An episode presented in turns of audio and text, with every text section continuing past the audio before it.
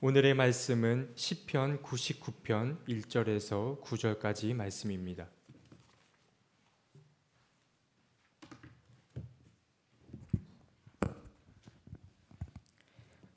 주님께서 다스리시니 뭇 백성아 떨어라.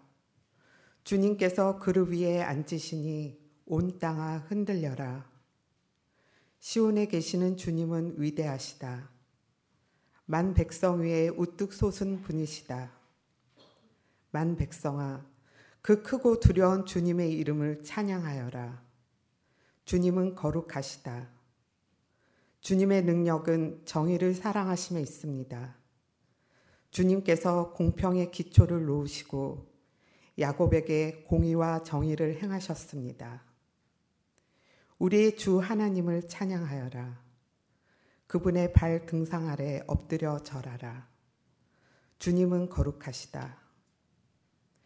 그의 제사장 가운데는 모세와 아론이 있으며 그 이름을 부르는 사람 가운데는 사무엘이 있으니 그들이 주님께 부르짖을 때마다 그분은 응답하여 주셨다.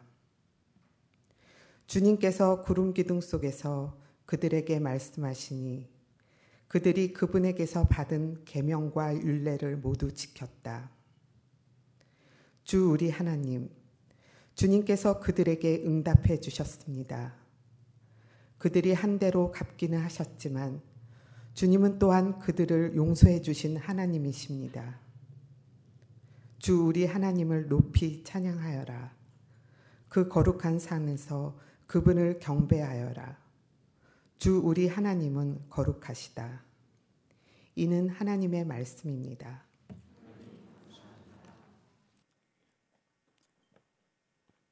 참 좋으신 우리 주님의 은총과 평강이 교회 여러분 가운데 함께 임하시기를 빕니다. 아, 주춤하는 것 같았던 이 코로나 바이러스 문제가 이렇게 급작스럽게 확산될 줄은 누구도 아, 예측하지 못했습니다. 많은 사람들이 불안증에 시달리고 있는 게 사실입니다. 오랫동안 한국 교회를 아, 바탕에서부터 뒤흔들고 있던 아, 신천지로부터 시작된 집단 감염이 아, 매우 심각하고 또 위중한 지경에 이르렀습니다. 자신이 신천지에 속한 신자라고 하는 사실을 사람들 앞에 떳떳하게 드러낼 수 없는 사람들이 자신의 모습이 드러날까봐 두려워서 숨기기 때문에 아, 방역 당국이 또 감염을 예방해야 하는 사람들이 매우 어려움을 겪고 있는 것이 사실입니다. 아, 우리가 늘 아, 이단 종파들을 얘기할 때마다 말하지만 미혹된 영혼들이 때때로 반사회적인 태도를 취할 때가 아주 많이 있음을 우리가 봐야 할 것입니다. 그들은 반사회적인 태도를 보이면서도 그것을 신앙으로 치장하는 경우가 대단히 많이 있습니다. 아, 이 모든 사람들이 현실을 아, 직시할 수 있으면 참 좋겠습니다. 아, 우리가 함부로 해도 안 되지만 그렇다고 지나치게 위축되어서 일상생활을 하지 못할 정도로 이렇게 두려워하는 것도 또한 그다지 좋은 일은 아니다 하는 생각을 갖습니다. 우한 지역에 있는 중국 사람들 어, 주께서 도우시기를 바라고 또 대구와 경북뿐만 아니라 전국 각지의 불안감에 사로잡혀 있는 수많은 사람들에게 하나님의 위로와 평강이 있기를 소망합니다. 아, 마치 이사야 선지자 제2 이사야에게 주님이 주셨던 말씀처럼 위로하라 위로하라 위로하라 내 백성을 위로하라 말씀하셨던 것처럼 아, 모든 사람이 하나님이 주시는 그 위로가 사람들의 마음을 따뜻하게 채웠으면 하는 마음이 들기도 합니다. 아, 위기 상황에서 벗어나기 위해 국가적인 모든 역량이 한데 집중돼야 하는데도 이것을 당리 당략적인 측면에서 접근을 하고 있는 사람들을 바라보면서 답답함을 느낍니다.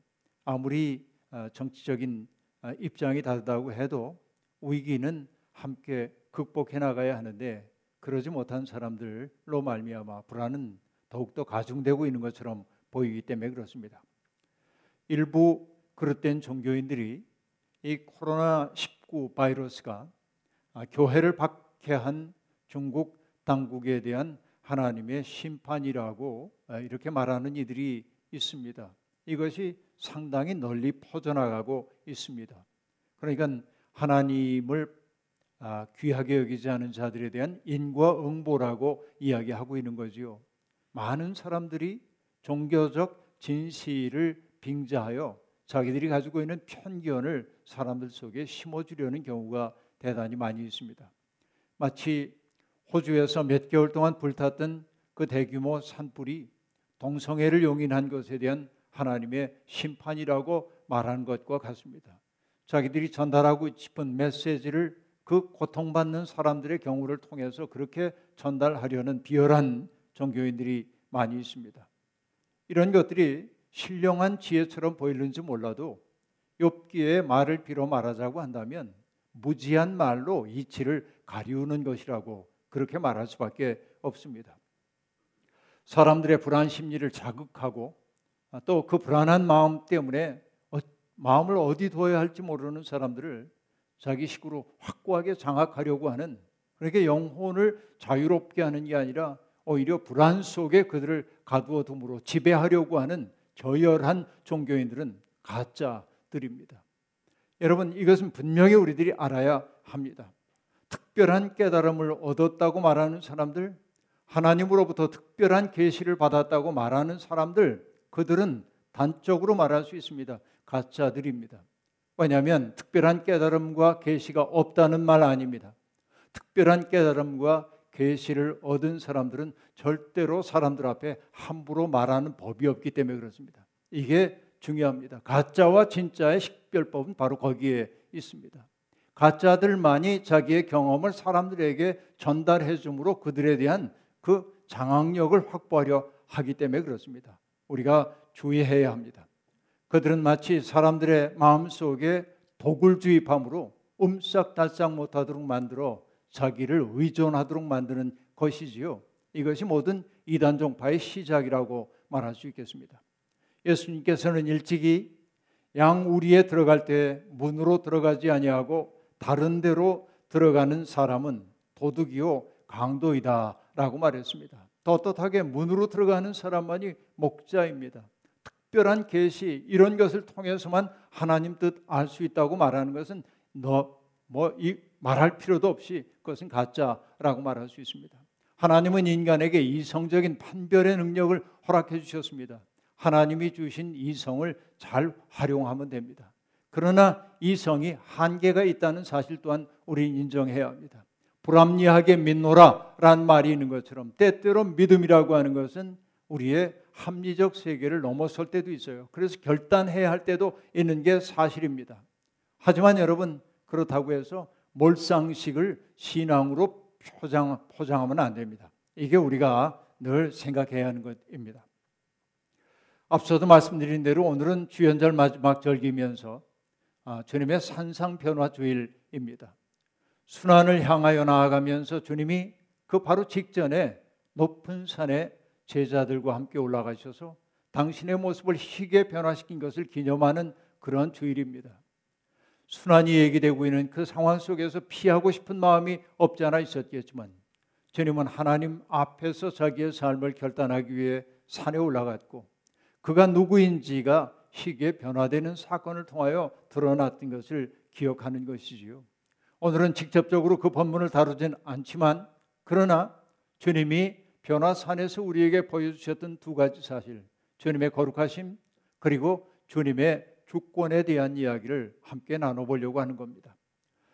시편 99편은 설교자들에게 잘 채택되지 않는 아, 본문 가운데 하나입니다. 이 시편 말씀은 아, 세 대목으로 나눌 수가 있는데 각 부분은 거룩하시다라고 하는 주님은 거룩하시다라는 구절로 끝이 납니다. 3절과 5절과 9절에 등장하는 것이 바로 그것입니다. 그러니까 달리 얘기하면 시편 99편을 하나로 꿰고 있는 실이 있다고 한다면 주님은 거룩하십니다라는 고백에 있다고 말씀드릴 수 있겠습니다. 여러분 성경 공부하는 것처럼 조금 정신을 차리고 저를 한번 따라와 보시길 바랍니다. 여러분 성경에는 두 가지의 전승이 결합되어 나타나는 법입니다. 아, 구약성서 전체가 그렇다는 얘기입니다. 하나는 시온산 전승이고 또 하나는 시내산 전승입니다. 시온산은 여러분 아시다시피 예루살렘에 있는 산이죠. 시내산은 시내 반도에 있는 산이고 모세가 하나님 앞에서 율법을 받았던 그런 산이기도 합니다. 그러니까 시내산과 시온산 이것이 구약 성서의 두 축이라고 지금 일단 말씀을 드리고 있는 겁니다. 그런데 시온산 전승은 말씀드린 대로 예루살렘에 있기 때문에 예루살렘을 중심에 놓고 늘 사고합니다. 예루살렘을 텃밭으로 했던 것이 바로 유다임을 알 수 있죠. 남한국 유다입니다. 그래서 시온산 전승이 강조하고 있는 건 뭐냐면 예루살렘 그리고 예루살렘 성전, 성전에 있는 법궤 그리고 법궤 위에 앉아 있는 그룹 이런 이들이 자주 등장하고 있는 것이 시온산 전승입니다. 거기에 비해서 여러분 이 아, 신해산 전승은 조금 다르다고 얘기할 수 있습니다. 아, 이 신해산 전승은 남왕국 유다가 아니라 북왕국을 근거하고 있는 전승이에요. 북왕국을 통해서 전승되어 온 전통이라고 얘기할 수 있습니다. 북왕국은 여러분 다윗 왕조로부터 떨어져 나갔기 때문에 정권의 정통성에 늘 문제가 있다고 생각을 해왔습니다. 그 때문에 북왕국 사람들이 딱 붙잡은 가치가 하나 있는데 그게 뭐냐면 출애굽 정신입니다. 남왕국이 핵심으로 붙잡고 있던 것이 뭐냐면은 하나님께서 다윗 가문과 맺은 언약을 아주 중요하게 여기고 있다면 북왕국 이스라엘은 더 거슬러 가서 출애굽 정신이 자기들의 핵심이라고 얘기한다는 말입니다.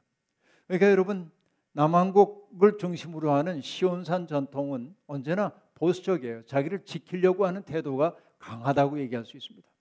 그러나 신해산 전승은 뭔가 잘못된 것, 하나님의 눈으로 보기에 잘못된 것이 있으면 출애굽 정신을 가지고 그것을 교정하고 꾸짖는 일이 신해산 전승의 핵심입니다. 그래서 신해산 전승은 이렇게 설명하고 있습니다. 아, 성서의 세계, 하나님의 세계를 지탱하고 있는 두 개의 기둥이 있다는 거예요. 하나의 기둥은 공의이고 또 다른 하나의 기둥은 정의라는 것입니다. 하나님의 세계 질서를 지탱하고 있는 두 개의 기둥을 얘기하고 있는데 공의와 정의를 말하고 있어요. 공의라고 번역되어 있는 그 단어는 히브리 말로 미슈팟이라고 하는 말인데 이것은 뭐냐면 재판관이 법에 따라 사람들을 내가 아는 사람 혹은 부자 가난한 사람 이런 거 따지지 않고 법 정신에 따라 객관적으로 판단하는 것을 공의 이렇게 얘기해요. 이게 미시팟이라고 하는 것입니다. 이것이 바로 서야 세상이 바로 서겠죠. 힘 있는 사람이라고 두둔하고 가난하기 때문에 봐주고 이러면 법이 훼손돼도 될 수밖에 없어요. 그러나 그것만 가지고는 세상이 새로워질 수 없기 때문에 두 번째 중요한 게 정의라고 번역되어 있는 단어가 있는데 이것은 제다카라고 하는 것입니다. 이 제다카라고 하는 것은 뭐냐? 어떤 분은 이렇게 번역합니다. 회복적 정의라고 말해요. 사람이 살다 보면 부유하게도 되고 가난하게도 되지요. 병들기도 하고 건강하기도 합니다. 하나님이 원하는 건 뭐예요? 가난에 내몰린 사람들이 그럼에도 불구하고 인간적인 존엄을 유지하며 살기를 원하시는 거지요. 그러니까 그를 격려하고 북돋고 일으켜 세워줘야 돼. 이게 바로 뭐냐면 회복적 정의입니다. 그러니까 하나님의 세계는 엄중한 심판도 있지만 뭐도 있어요? 긍휼이 여기심도 있는 거예요. 이게 하나님의 세계를 구성하고 있는 두 가지의 기둥이라고 얘기하고 있는 것입니다. 그런데 여러분 이 두 전통 남왕국 유다를 중심으로 한 전통과 북왕국에서 전승대 내려왔던 전통들은 어떻게 보면 서로 경쟁 관계에 있었다고 얘기할 수 있습니다. 그러나 시편 99편의 특색이 뭐냐면 이 두 전통이 잘 스며들어서 함께 어우러지고 있다는 데 있습니다. 이것이 시편 99편의 핵심이라고 볼 수 있습니다. 그러면 이 두 전통을 하나로 이렇게 매칭해 주고 있는 그 핵심 접착제가 있다면 그건 뭘까요? 주님께서 다스리신다라고 하는 고백입니다. 주님만이 세상의 왕이라고 하는 고백입니다. 시인은 뭇 백성과 온 땅을 향해 말합니다. 주님께서 다스리시니 뭇 백성은 떨어라. 주님께서 그룹 위에 앉으시니 온 땅은 흔들려라 라고 말하고 있습니다. 그러니까 여러분 그룹이라고 하는 것은 커다란 날개를 펴서 법궤의 덮개를 감싸고 있는 천사를 얘기하고 있는데 바로 주님이 그 위에 앉으신다고 되어 있는데 그러니까 하나님이 세상을 다스리기 위해 지금 좌정하여 계실 때 사람들이 어떤 반응을 보이려는 겁니까? 떨어라, 흔들려라 라고 얘기하고 있습니다. 거룩함 앞에 설 때 사람들이 느끼는 반응이 바로 두려움입니다. 자기가 어둠임을 인정하지 않을 수 없기 때문에 그렇습니다. 누가복음 5장에 보면 베드로가 물고기를 잡으려는데 한 마리도 잡지 못합니다. 물가에 와 계시던 예수님께서 그에게 얘기하죠. 그물을 깊은 곳에 던져보라고 말이죠. 그래서 많은 물고기를 잡게 되자 베드로는 주님 앞에 나와 그 앞에 무릎을 꿇습니다. 그리고 뭐라고 말합니까? 주님, 나를 떠나소서 나는 죄인입니다. 라고 말합니다. 그러니까 어떤 압도적인 거룩함 앞에 섰을 때 인간이 할 수 있는 반응은 뭐냐면 두려워하는 거예요. 그 거룩함 앞에 섰을 때 내가 부정한 존재임을 알게 되는 거예요. 그 밝은 빛 앞에 섰을 때 내가 어둠임을 알게 되는 것이지요. 바로 그래서 거룩함 앞에 섰을 때 사람은 누구나 떨 수밖에 없는 것입니다. 그리고 그 거룩함이 이 땅에 임할 때 온 땅은 흔들릴 수밖에 없다고 그렇게 얘기하고 있습니다. 하지만 여러분, 우리는 거룩함 없는 삶을 살고 있기 때문에 대체로 거짓된 안정 속에 머물러 살 때가 아주 많이 있습니다.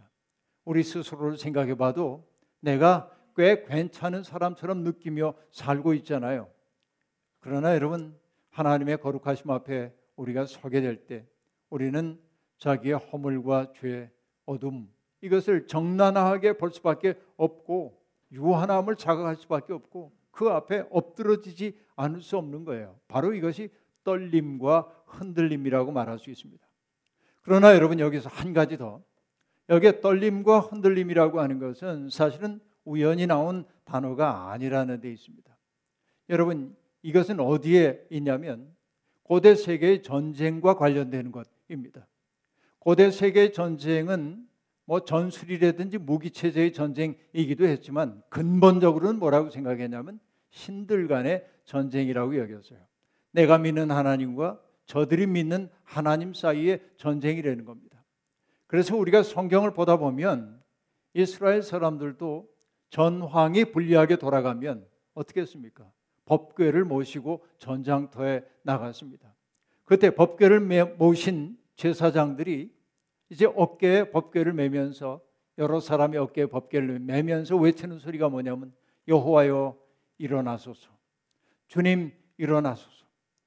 시편에 보면 주님 일어나소서라는 대목이 반복되어 나오고 있는데 이것은 뭐냐면 세상의 불의를 징계하기 위해 하나님 일어나 주십시오. 심판자로 일어나 주십시오라고 하는 것입니다. 법궤가 진영에 도착하면 백성들은 위로를 받았지만 적들은 두려워 떨었습니다. 그 떨림을 마치 땅이 흔들리는 것 같다고 표기했던 거예요. 그러니까 거룩함 앞에 온 백성들 떨어라 흔들려라라고 하는 것은 바로 법궤를 통해 상징되고 있는 하나님의 임재 앞에 선 존재들의 그 모습을 형상화한 것이라고 봐야 할 겁니다. 여러분 그런데 시인은 얘기합니다. 세상을 다스리신 그 주님의 능력은 어디에서 나오는가? 주님의 능력은 정의를 사랑하심에 있습니다라고 말합니다. 주님의 능력이 발현되는 것은 언제냐면 정의가 무너진 현장에서 정의를 이루어내는데 주님의 능력이 발현된다라는 얘기입니다. 주님의 힘은 정의를 사랑하시는 데서 극명하게 드러난다는 말입니다.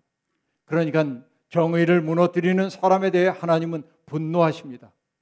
누가 정의를 주로 무너뜨립니까?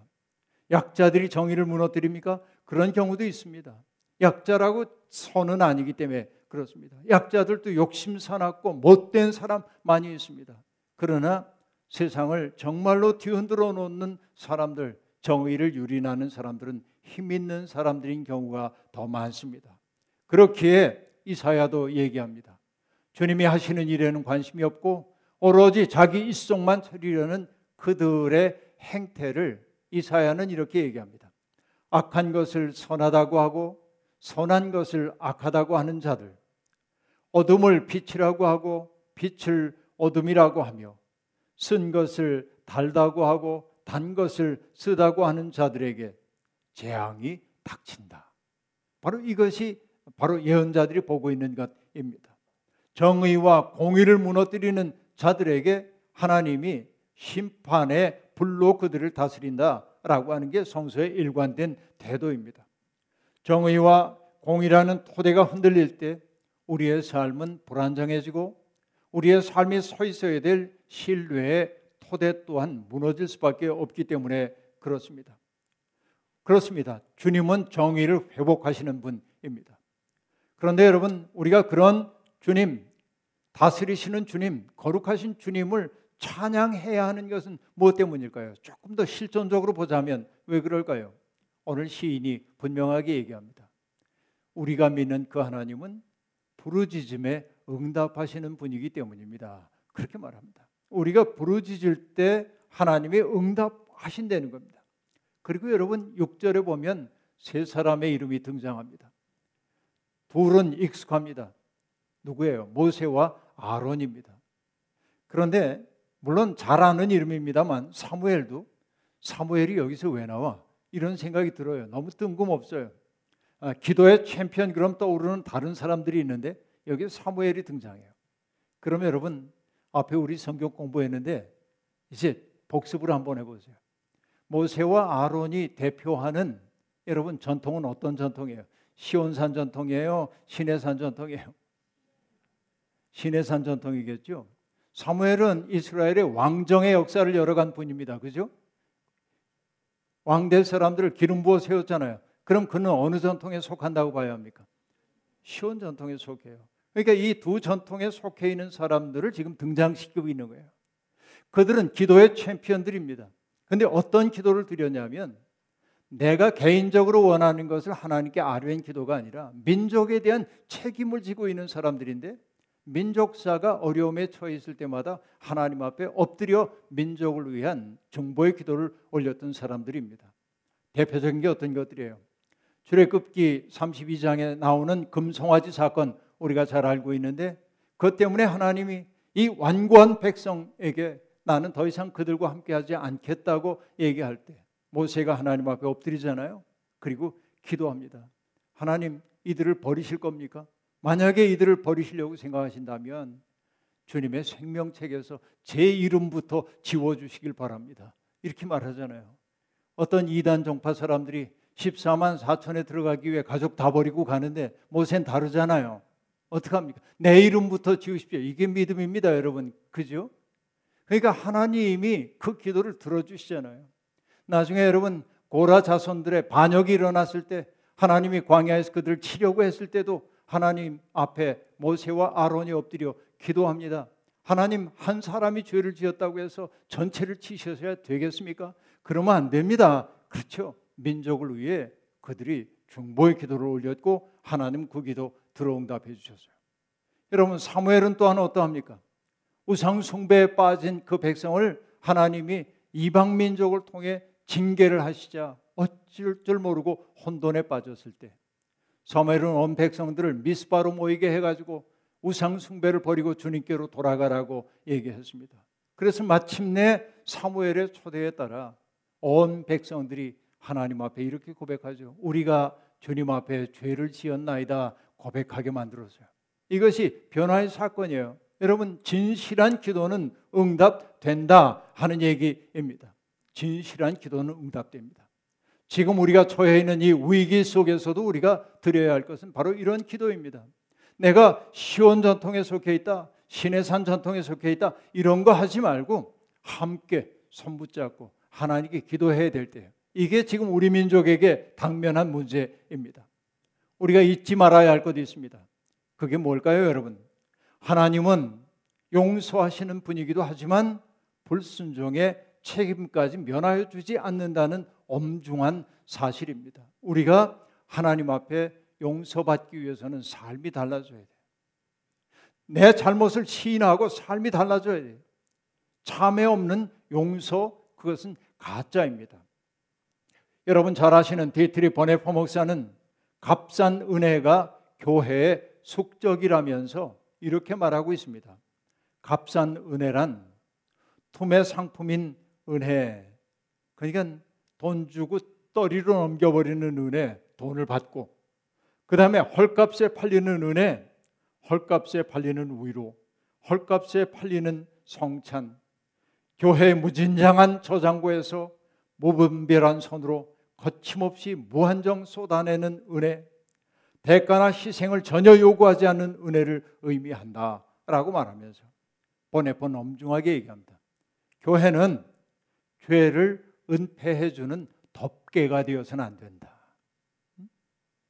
여러분 최승호라고 하는 시인은 어느 자동 세탁기라고 하는 시에서 그러잖아요.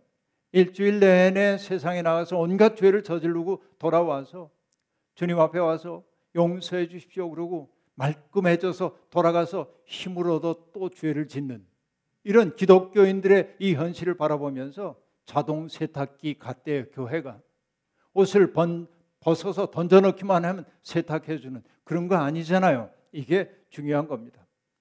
오늘날 한국교회 많은 사람들이 인간의 행위로는 구원을 받을 수 없다는 말에 사로잡혀 있어요. 그 말은 옳은 말이에요. 그러나 여러분 중요한 것은 그 옳은 말을 올바로 사용해야 한다는 얘기입니다. 은혜라고 하는 것은 모든 것을 처리해 주는 자동 세탁기가 아니에요. 그것은 믿음이 아니라 하는 말입니다. 싸구려 은혜가 기독교를 천박하게 만듭니다. 그래서 보네퍼는 얘기합니다. 개인의 참회가 없는 죄사함, 본받음이 없는 은혜, 십자가 없는 은혜, 사람이 대신 예수 그리스도가 없는 은혜를 경계해야 한다고 말하면서 우리는 값비싼 은혜를 추구해야 한다고 말합니다. 값비싼 은혜란 어떤 것입니까? 마치 농부가 밭에서 발견한 보화를 사기 위해 가진 것을 다 파는 것처럼 대가를 지불하는 것이 값비싼 믿음인 거예요. 그것이 값비싼 은혜라라고 말하는 것입니다. 잊지 마십시오. 하나님은 우리의 죄를 용서하시는 분이지만 더러워진 것을 던져넣기만 하면 깨끗이 빨아주는 자동 세탁기가 아닙니다. 하나님은 자비롭고 은혜롭고 노하기를 더디하고 한결같은 사랑과 진실이 풍성한 분인 것은 맞지만 그래서 악과 허물과 죄를 용서하시는 분 맞지만 그러나 죄를 벌하지 않고 그저 버려두시지는 않는 분임을 알아야 돼. 이것이 하나님의 공의로우심입니다. 하나님의 거룩함은 온 땅을 다스리는 주님의 위엄과 공평의 기초를 놓으신 주님의 사랑 그리고 부르짖는 이들에게 응답하시는 주님의 사랑을 통해 드러나는 법입니다. 오늘 우리가 살고 있는 온 세상이 자기 이익을 추구하느라 정신이 없습니다. 정의와 공의의 토대를 허무는 여우들이 너무 많이 있습니다. 그러나 여러분 잊지 마십시오. 그들이 세상을 이끌어가는 것처럼 보이지만 장기적으로 보면 오직 하나님만이 다스린다는 사실을 잊지 마십시오. 우리는 그 하나님의 다스림에 아멘하는 사람들입니다. 그렇다면 우리가 정령 그러하다고 한다면 세상이 어떠하든지 우리는 흔들리지 않는 터전 위에 우리 인생의 집을 지어야 합니다. 정의와 공의의 토대 말입니다.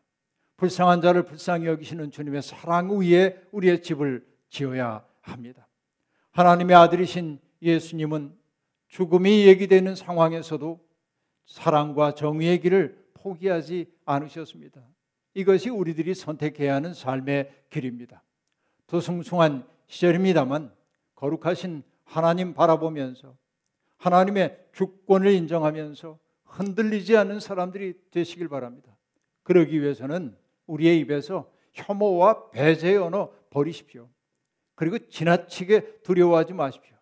주님이 우리의 방패가 되어 주실 겁니다. 주님의 손과 발이 되어 두려움에 떨고 있는 사람들을 위로하는 사람들이 되십시오. 그리고 그렇게 애를 쓰는 사람들을 바라보면서 격려하고 그들에게 따뜻한 말 한마디라도 던질 줄 아는 사람이 되어야 합니다. 어려운 때일수록 빛이신 주님을 우리의 마음속에 모셔야 합니다.